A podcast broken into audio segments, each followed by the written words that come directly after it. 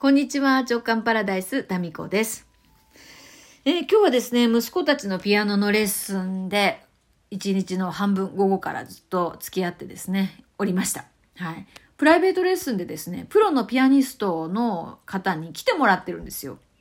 もうプロのね方に来てもらうほどのレベルじゃ全然ないんですよ。だってもうドレミファソラシドがやっとなんか等音記号も平音記号もどっちだっけみたいな、そんなレベルのなんですけども、でもやっぱりね、習うならあのー、まあ現役で活躍してる人が私は好きだなと思って、まあその超初心者なんですけどご縁あってね来てもらってるんですよ。で、うち電子ピアノしかないんで近くのねピアノがある施設を借りてそこで習ってるんですね。えー、でもなかなかねピアノがある施設っていうのがそんなにこう選択肢がなくて、で今日たまたま借りられた部屋がねもうだだっ広いさ、なんか全面鏡張りでバレエ教室のレッスンとかもできるで、発表会とかもなんならできるようなねちょっと広い部屋で、まあそれでも安いんですけど、そこでグランドピアノでねふたり練習してましたね。中どうなってんのとか言ってキャッキャ言いながら、えー、次男とかは喜んでおりました。はい、でもお互いねあの一人一人一人ずつなので待ってる間にね長机出してきて、で椅子引っ張り出してきて、それも使っそれも込み込みの料金なんで、でその広い部屋の好きなところにねそれぞれあの机と椅子を持ってね、私も含め好きなことをするっていう、まあ、ある意味ね贅沢な時間でしたね。でもあの音楽ができるっていいなと思ってこう子どもたちのこうレッスンを見ながらね思って見てました。まあ、私も中学校さんねんせいにねんせいかなまでピアノはやってたんですけど、まあ、続かなかったですね。結構本格的にやっててね、まあ、音大目指しますか無理かなみたいなそんな感じだったんですよ。まあでもそんなにねそのクラシックピアノがそんなに好きではなく、なんとなくやってたら中にぐらいまで続いちゃったかなっていうそれぐらいの感じだったので、まあきっとねどこかで挫折してただろうよと思いますよ。早くねやめてよかったなと。でもその時結構本格的にやってたので今でもちょっとはね弾けるんですよ。もう何十年も間空いててもね少しは弾けるもんですね。うん、まあだからまあ、まあ趣味というか、まあ、時々気が向いたらうちの電子ピアノでもこうねいじってるっていうそういうことはできるんだけど、でもさ今今ふと思ったけど趣味ってあります？皆さん趣味これからさ特にあの人生後半ですよ。だんだん暇になっていくと思うんですよね人によるかな。まあ暇になっていきたいね。うん、何もすることがないまではいかないかもしれないけど、でもまあだんだんそんな感じになっていくと思うんですよ。その時に趣味とかやりたいことがないってすっごいストレスだと思うんですよね。思いませんか？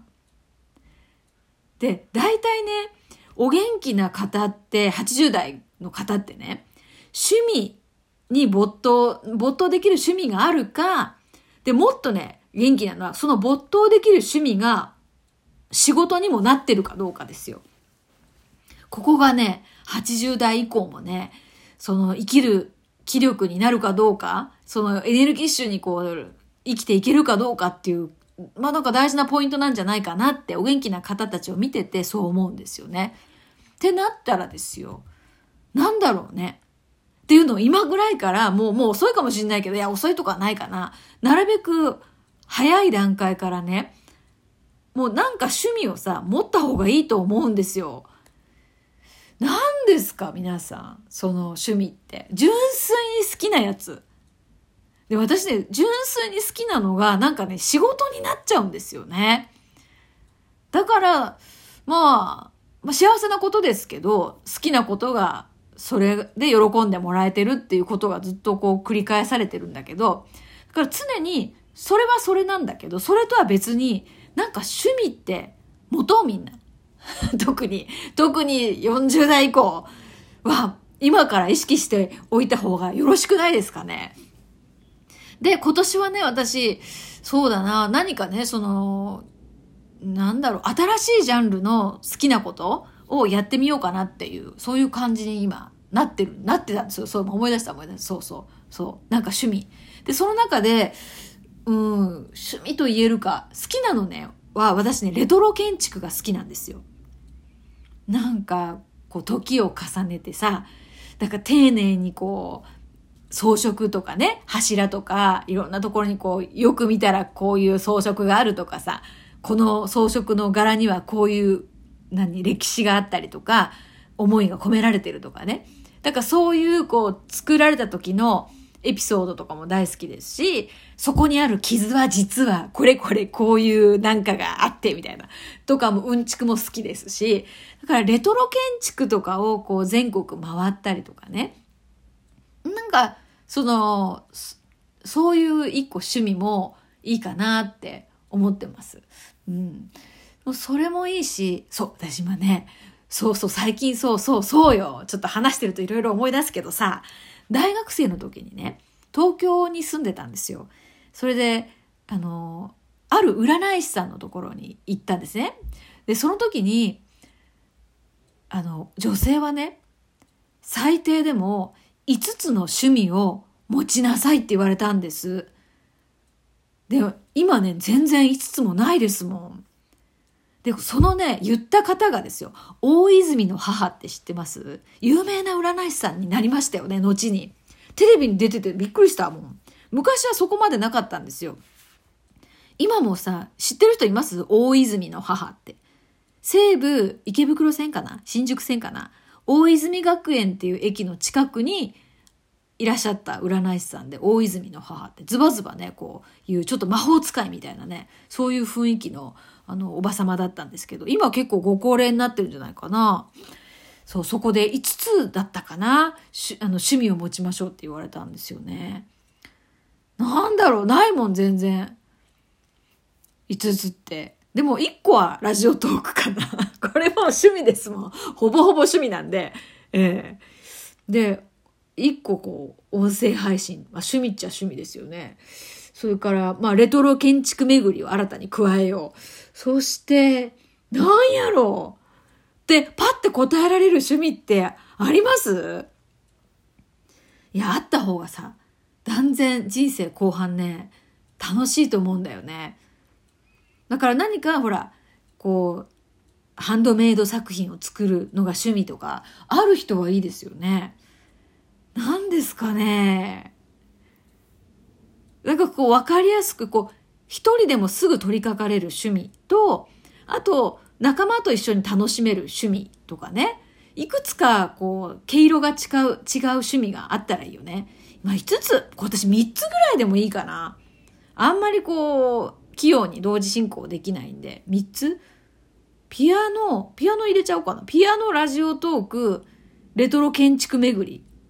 あ、これよくない？音楽、喋り、建築。今なんか同じことを違う言い方で言っただけになった。なんか、そうだなぁ。なんやろうかね。体を動かす趣味とかも入れた方がいいのかな。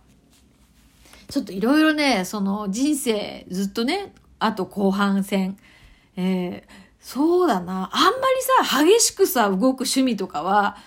それもいいのか、あんまり先々とこと考えなくて、えー、今頭の中でね、常々言ってるのがそのままむき出しになって何の結論もないトークになってますけど、うん、なんかなんか始めてみようかな、今年。今ね、もういろんなものを手放してやることを減らしていってるんですよ。で、そこにこう何かこれいいなって思うのがきっとね、入ってくると思うんだよね。うん、一回だから今やってることとかをこうもうちょっと整理整頓してですよ。スペースを作ったところにきっとね、何か、あ、これ面白そうだなっていうのがやってくるんじゃないかなと思うんですよね。でも何がありますかね？趣味。お茶もそんな続かなかったんよね。着物もそれほど続かなかったんよね。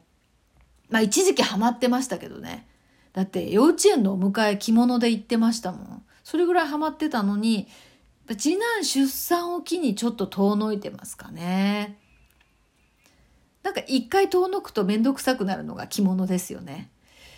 やり方忘れちゃうんだよね。まあなんだろう、放送事故無言なんかさ、ある人いいね。マラソンとかね、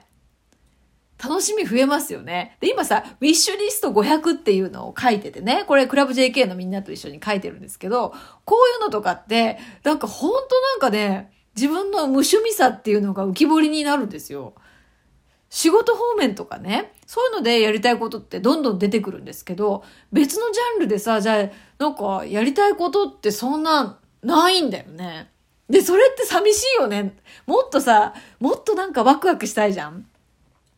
ていうことはやっぱり自分が普段あまりこう馴染みのないジャンル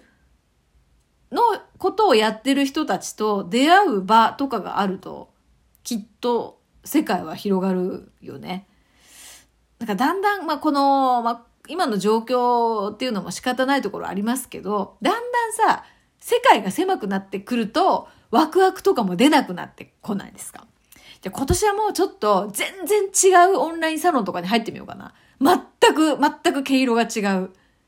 面白いよね。どんなのがあるだろうか。もう世界観全然違うオンラインサロン。もうなんか浮いちゃうような、ここに私いてもいいんでしょうかっていうような。なんかそういう場にちょっと入ってみたいな。男性ばっかりとかね。なんかそういう感じ。だいたい今私ね、ほとんど女性と接してますから。なんやろ。あ、なんかそういう